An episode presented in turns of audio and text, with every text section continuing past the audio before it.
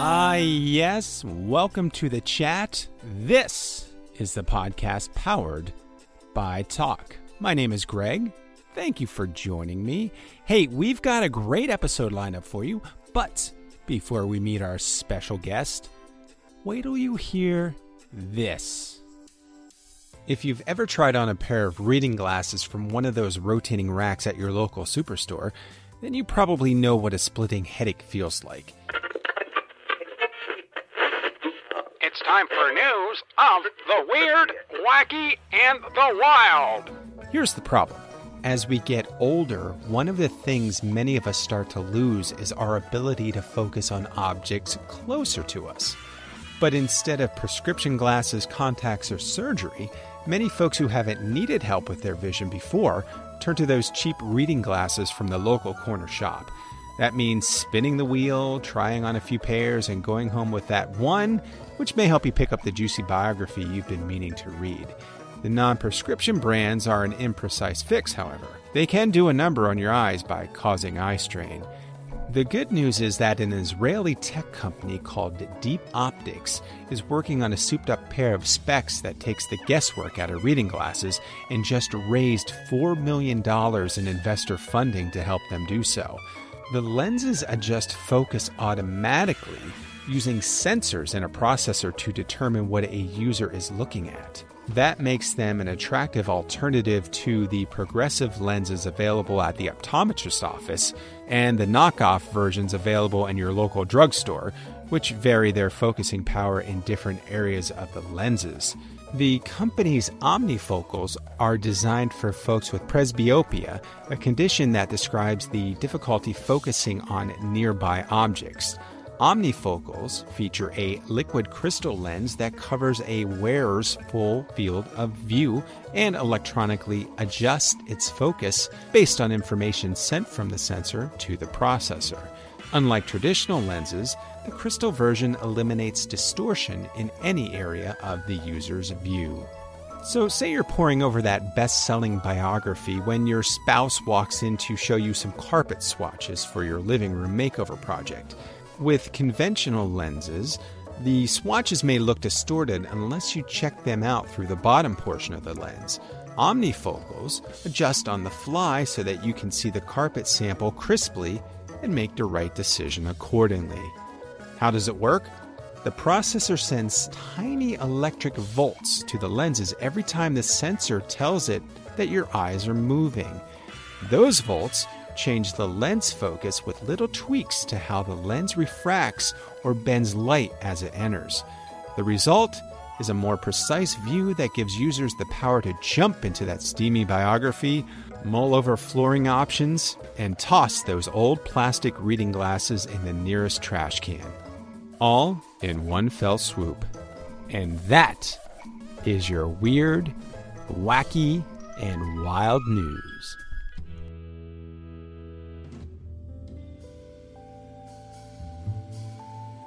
Dream,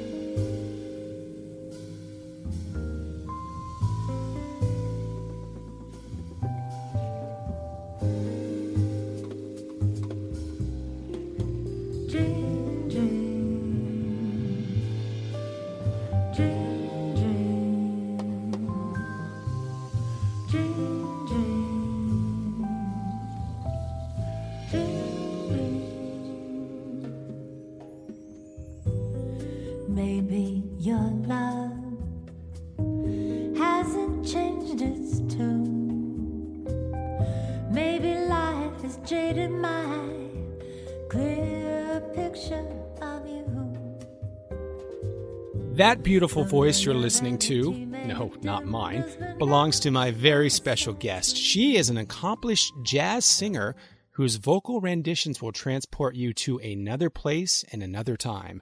Her album Tide Dreams is a collection of bossas, big band, and ballads, and it's available now. It's my pleasure to welcome to the Chat Podcast Lounge the lovely and incredibly talented Cynthia Lee. Thanks for stopping by. Thank you, Greg. This is exciting. All right, well, let's take a look back to where it all started. Both of your parents were in the entertainment industry. Can you tell us a little bit about them? Uh, my father was a bassist, a jazz bassist. Um, he was an accomplished musician, uh, session musician, recording musician. Well, I was born in Vegas, so uh, the first I remember my father, he played in the uh, casinos then at that time for all the big names like uh, Tony Bennett, Peggy Lee, Mel Torme, people like that. So that's the earliest I can remember uh, as far as that. And uh, growing up in a family with entertainment was very interesting. It was definitely a different life culturally. I met a lot of performing arts people that were very interesting and inspiring. I grew up also, you know, as a kid going to rehearsals with my father in casinos, clubs, you know, just kind of hanging out, listening to them rehearse. So that was very interesting. And the same thing uh, also happened with my mother because we were all in entertainment. Yeah. That's a great story. So, at what age did you first start singing? Um, I started singing at five, but then by the time I was eight is when my father put me out in front of people. Um, the first time I ever sang was with my dad's uh, jazz trio at an event that he was doing, and he put me out there to sing a song that he taught me very well, which was "Hello, Dolly" of all songs. yeah it was pretty good, you know. And I mean, it was really exciting, you know, at eight years old. But I have to tell, I mean, it was frightening because that was my very first time. But my father mentored me. He was really a great mentor. And so he started mentoring at a very young age, obviously. And uh, by the time I was uh, 15, um, I was now singing in clubs at the end of every set with him and singing like two or three songs. That's certainly a trial by fire, as they say, right? Yes, yeah. It was very, very exciting, interesting life. Um, I had to go through definitely a lot of changes because it's as a child for me. I mean, you know, it can be a little challenging and frightening when your parents put you out there in front of a bunch of people. well, let's circle back and talk about the record. The album plays homage to several classic jazz tunes. And when it came time to pick tracks for Tide Dreams, how difficult was that selection process for you? Um, it, it wasn't really difficult. It just took some thought, you know, time for me to figure out what it was that I wanted to get across on my album, the feeling. And it, what's interesting about it is that it just kind of came all together on its own, uh, you know, as I it went through the thought process. And I wanted it to be uh, with the bossas. I wanted to be like light and flowy. And I had this idea in my head about, you know, the ocean and beachy and, you know, love and romance. So I had all that in my head. And then, of course, then I wanted to put a couple of originals in there. So the first original that was, you know, that's on my album is called That's Love and that was written by uh, Todd Hunter, Steph- uh, Stephanie Rebecca Spring, and Dean Crutch. So they offered that song to me, and I decided to take that on. And I wanted to do another one. So my son Jordan, I asked him, I said, Do you think you can write a song for my album? And he says, Yeah, let me try. So here he came up with the song Tide Dreams, which is, I love the song, it's fantastic. Todd Hunter, who was my producer on the album, he took the song that Jordan wrote and then he arranged it. But Jordan wrote all the melody, he wrote the lyrics, so and Todd arranged it, which it turned out to be a really awesome piece of work. And at first, I was going to name my album uh, That's Love because that was the first original I had. But then as I went further with it and all the songs came together, like the bossas and everything, and then so I was gonna I wanted the graphics to be on my album in the ocean. And I'm actually in the ocean in that picture. Right. I'm actually in the ocean, but I had my son, Jordan, he's also a graphic artist. So he did all the graphics for my for my CD cover. Wow. And uh, so I was actually in the water doing all these what you see on the front cover and on the back i had said make it look surreal so then it kind of just started changing the dynamic of the title and everything and then i decided you know no i th- i'm going to call it tide dreams yeah that's great yeah because it fits in with all the songs and the beachy, flowy, romantic love, and you know, and there's the fun big band. So that really, as it just went along, it just kind of naturally fell into place. It took one year though. And from the beginning of the project, it took one year to actually wow. be finished and done. So making a CD, what I found and learned, and this is my first time ever making a CD, and I have to, you know, my own album, which believe me, it was the most exciting thing of my life. I can imagine. And it still is. But I never knew. I learned so much putting it together, and it's not something that just happens in just a few weeks, you know, overnight. Right. It takes time and thought, and you're you're putting all this stuff together. But while you're doing it, and, and while I was doing it, you know, I was amazed. I'm like, wow, this took me a whole year from beginning to end to finish this. It was just amazing. But I learned so much, and I really look forward to being able to do it again if I can. That was my next question. Will there be a follow up to Tide Dreams? I hope so. Yeah. Once you do it, like once I've done this, it's like now it's like, oh, I, I love it. Now I know how it goes. I've learned more from this and just the excitement of making another album, putting together another compilation of songs, coming up with another creative idea to make another type of album, you know. So I yes, it's I want to. It's something I would love to do. It's like in my it's in my blood now like, "Oh my gosh, I got to do this again." The creative process certainly can be addictive. Yes, it is. It's it's yeah. really And when you get the finished product, that's what's so rewarding. You're like, "Wow, okay." But then again, as a performer, as a as a singer, creative person, I mean, I'm also a perfectionist. So that's the other thing I learned when I was doing this. And you know, I'm a perfectionist. So at the end of it, when you're actually, you know, fine tuning everything and trying to make it all come together and sound good, I mean, it was it was a little rough. I mean, I had to like make all kinds of notations because I became the co-producer on my album. I had to make all kinds of notations. You need to bring uh, the reverb up here, cut this, you know, and bring the music up. I mean, there's a lot of technical stuff that comes at the end of it. I yeah. had a great engineer. But the thing is that it, yeah, it's it's a lot. So I've learned how I would handle the next one, definitely for sure. As a singer and as one who performs live quite a bit. Mm-hmm. What's the main difference between being in the studio and performing in a venue? Well, for me, you know, I can't speak for other performers, but for me, recording is very nerve wracking to me because here's the thing when you're recording, it's recording every little thing. And so if you make a mistake and there's, it's recording every flaw. It's so for me, I was just like, you know, I got to get this perfect while I'm actually recording it. I got to make sure that I'm seeing everything, phrasing everything correctly, pitch and everything. So for me, yeah, you know, because also I'm a perfectionist and uh, the last thing I want is to have my voice like auto tuned to death. yeah.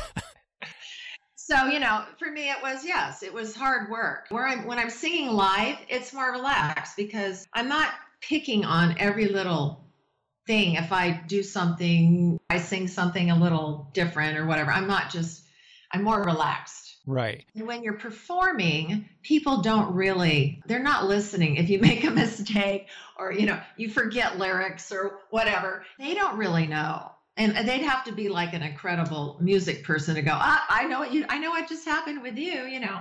But it's it's so much easier for me to sing live. Recording is is a hard thing, and because I want it right, right, and people are going to be listening to it all over. And I didn't do this album just for for locally to throw it. I mean, I had incredible musicians on this album, all session musicians. Uh, the saxophone player, the bass player, Dave Robaire and Katisse Buckingham just got through playing on Michael Bublé's new album. Oh wow! So you know, I mean, and all these musicians are just top-notch session musicians. So yeah, and there was a lot of investment put into this, and so you know, I wanted it to be top-notch. So yes, I worked really hard on this. If I did a recording, like I have some recordings where I did demos, you know, I'd go into my son's studio and do some like demo singing, you know, then you're just like, it's a demo. You throw it out there, you put it online. It's it's different. But doing this, yes, this project was for me like I wanted it to be just right. Okay, so I worked hard on it. So it was a lot different than just me having fun doing my gigs, you know. And you can certainly hear the hard work in each and every song. It's very crisp It's very clean. It's a light sound and it just is absolutely phenomenal to listen to. Well, I'm glad you like it. I mean, that was my hope, you know, and my dream. And I am really excited that the response that I've had so far. I released it officially March 1st. And since then, I've been really pleased with, you know, what I'm seeing. And, uh, and just also keeping track and what songs people are really liking the most is very interesting. But I'm very happy that people love it and I'm getting a good response. That's the whole goal, you know. That's great to hear. I'm going to ask you a tough question now. Mm-hmm. What would you say is one or two of your most favorite tracks from the album? Mm-hmm. I'm putting you on the spot. I know. well, it's really funny because I am a big bossa lover. I love bossas and I love yeah. to sing bossa. So I have to say I'm I love blue bossa. I love how it turned out. Mm-hmm. And um, let me say a little bit about that. Is when okay, blue bossa has always been recorded as an instrumental. It's only been uh, actually recorded with the lyrics one time, and then the all the lyrics weren't actually completely sung by the person. It was kind of more oh, like really? scatting. Okay. So when I found the when I looked at Blue Bossa and I was looking at bossas, yeah. I saw, oh my gosh, this song has lyrics. I was totally shocked. And then when I presented this to other musicians, these and even the musicians didn't know it had lyrics. How about that? Yeah. So when I read the lyrics, I thought this is awesome. So I said, I'm going to do this song with the lyrics, and that's mm-hmm. what makes it so great on the album because it's not been done like that. So I'm really proud of that piece. I think the instrumentation on it is amazing. I love the flute. I wanted the flute to be prominent. Mm-hmm. And uh, I love the lyrics. I think it's great. And so I have to say, it's one of my favorites of how it turned out just because of that story that I told you. Yeah, I, I and, did not know that. Yeah, so it's really exciting. And it's really, it's hard. Also, um, you know, it's hard for me to just say two songs. Um, yeah. I love, I, I do love Once I Love Too because it's a beautiful bossa written by Antonio Carlos Jobim. And I love his music. Of course, you know, he wrote the famous Girl from Ipanema. Um, oh, yes. yes. Yeah. And so I love, what, you know, and then of course, uh, You're Everything, I need to talk about that because that was written by Chick Corea. Uh, he did it okay. that. Yeah, very famous. Yep. Yeah, and so uh, he did that with a, a singer called Flora Purim, and it actually came out in the '70s. And the song, actually, the original is very fast moving, the tempo, you know, and everything. So to do this song, which I have to give credit to Todd Hunter, the producer, he arranged it in a more of a kind of smooth jazz feel. Mm. So it's very different and I, I liked it. At first, I was kind of like, oh, no, I don't know. You know, I'm not sure about. Yeah. But as you know, recorded it, and as I've heard it over and over, I really, really have come to love that because it was done in a different way. Right. Um, it has a different style. As far as in the other song chorus, I love one of my all-time favorite songs. I love all of them, just to be honest with you, but I do have my favorites. But I do uh, love Being Green, and I did that song on the album, and that was a tribute to my father. It's kind of funny. I have it's in the middle. It's like I think it's number seven on the list, but you know, it's just it's a song that's in the middle. I know it's like throws off. It, you know, it ties in. It does tie in, but it kind of it's a little different from the other songs. But it's a tribute to my father, who I sang this actually at my father's memorial. My father was a great musician and uh, amazing but he died on stage at 62 years old, November 20th, oh. 1983, in the middle of a song, which was very horrible. Yeah. But um, I sang this. It was one of his favorite songs that uh, I sang, and he's actually the one who taught me this song when I was a teenager. He, uh, you know, it's a song from Sesame Street, which is really yeah. funny because yeah. Kermit the Frog sang it, but he said, you know, of course, sings it in a funny way. But then my dad said, I want you to do this song in a jazz style. So that's where I first started doing it when I was when I was like around 16 years old. And I say I ended up singing it as memorial because it was one of his favorite songs. And the song has a lot of meaning. It's not just Kermit the Frog, funny, funny, you know, ha ha. Right.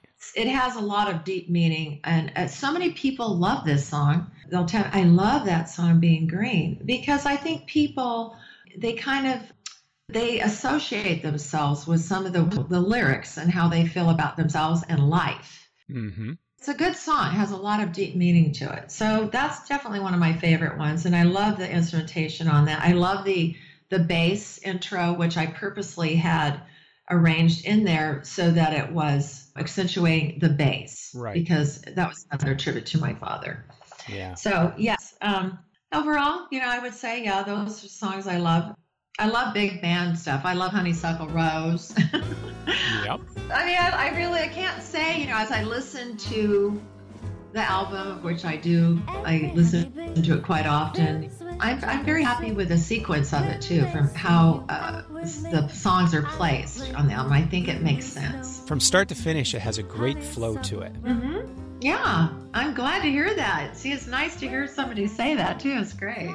In addition to your singing career, you've been expanding your horizons into other areas. I understand that you're doing some voiceover work, correct? Um, I have done voiceover work, yes, back years ago. when I first moved to LA, I used to do voiceovers for a company called Pickwick International. And back then, of course, we had vinyl records. And so I would do uh, five minute radio voiceovers for um, Ward, Sears, and uh, wow. yeah, it was for these, but they were put, they were sent over. They were on the radio uh, up in uh, the Northwest in Washington, and I think over like it would air over in like places like uh, Montana and surrounding areas around there. Um, I did have like a voiceover I did for a company, a landscaping company that aired all over LA for a while. But yeah, I did that for a while and it was exciting. It was, uh, you know, that was something I did back then and it was a lot of fun. Sounds like it. If you don't mind sharing, can we get some advice from you? You're an incredibly busy woman. What are some tips that you can offer to our listeners to help them find balance with having family life and a professional career? Yeah, it's a good question. well, I think that when it comes to uh, your music, uh, I have to say this. I mean, I've been in music my whole life, obviously. Okay. And I've raised four kids, and I have nine grandchildren now, that which one was born just July 4th here, just a couple days ago. Oh, congratulations. Thank you. Yeah. And then next month, another. That's 10. wow. Good for you. Yeah. Raising my kids, I still always had my hand in music. Um, I taught Yeah. voice for 10 years up in Seattle.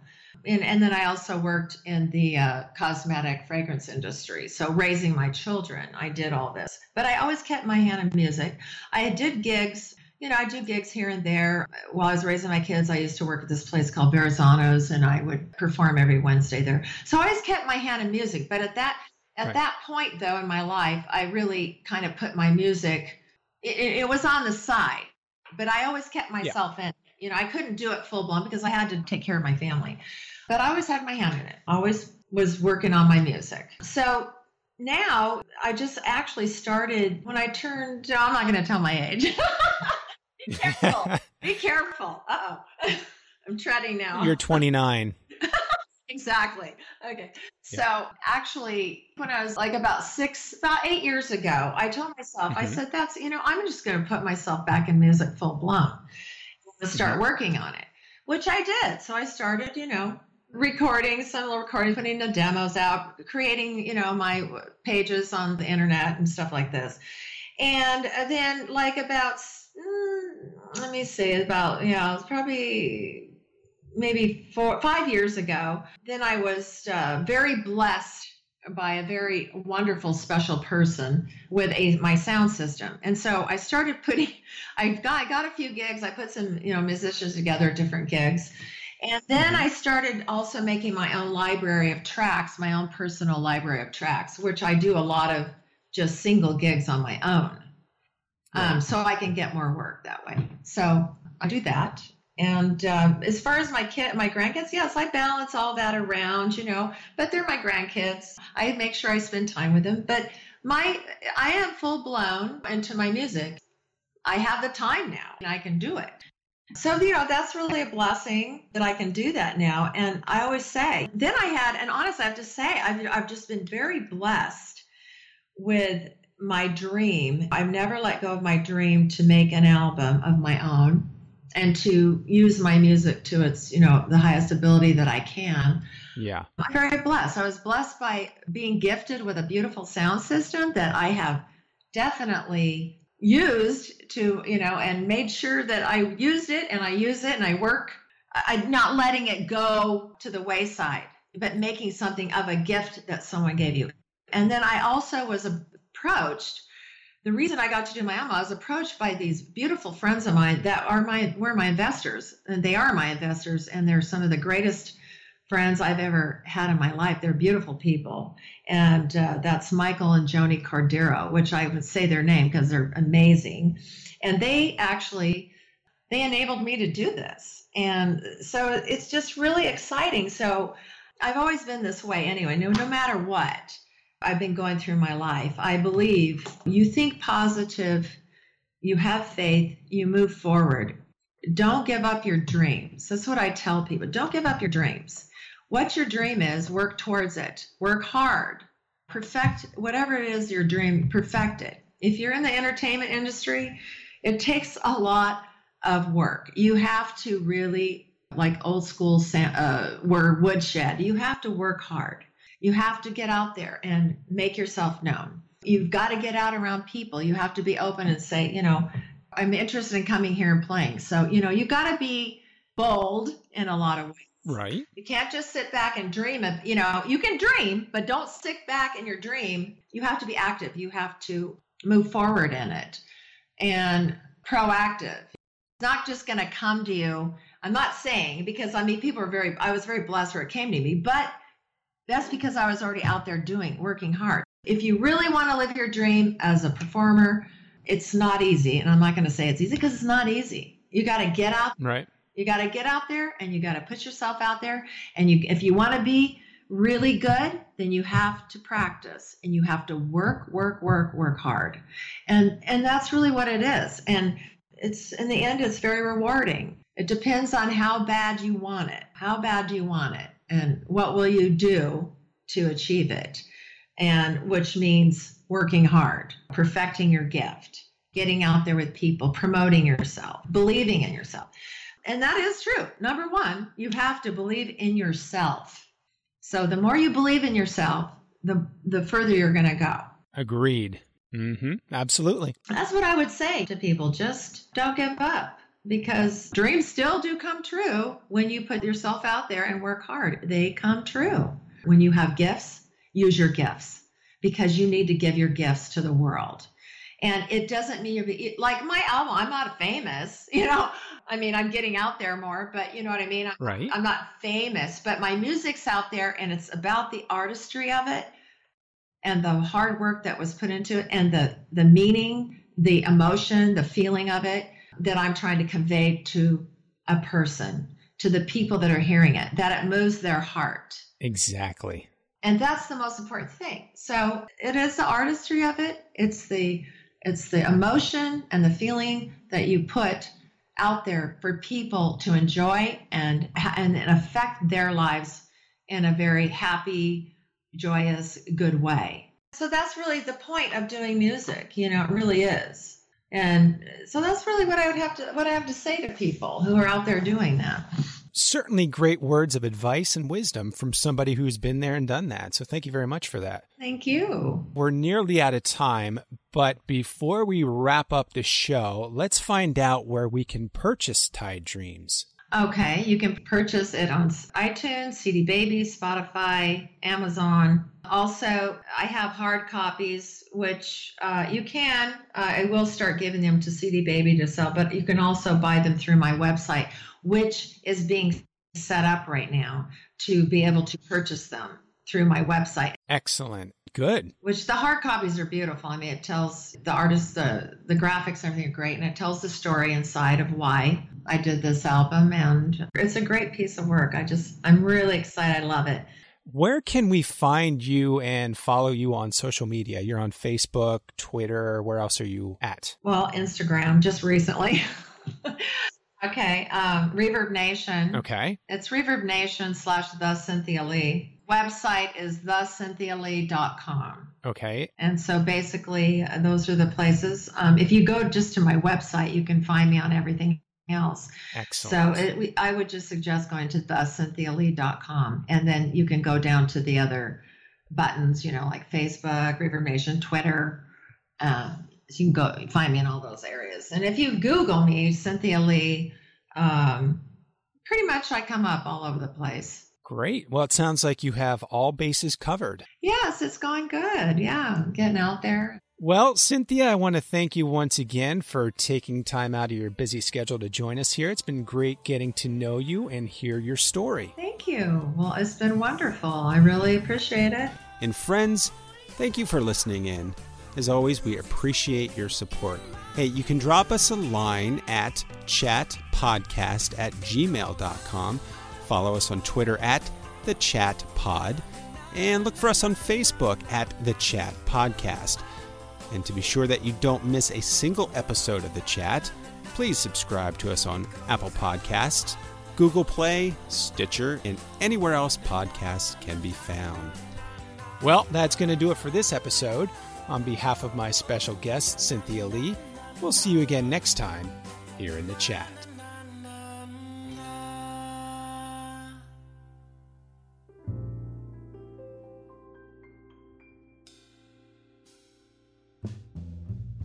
It's not that easy being green.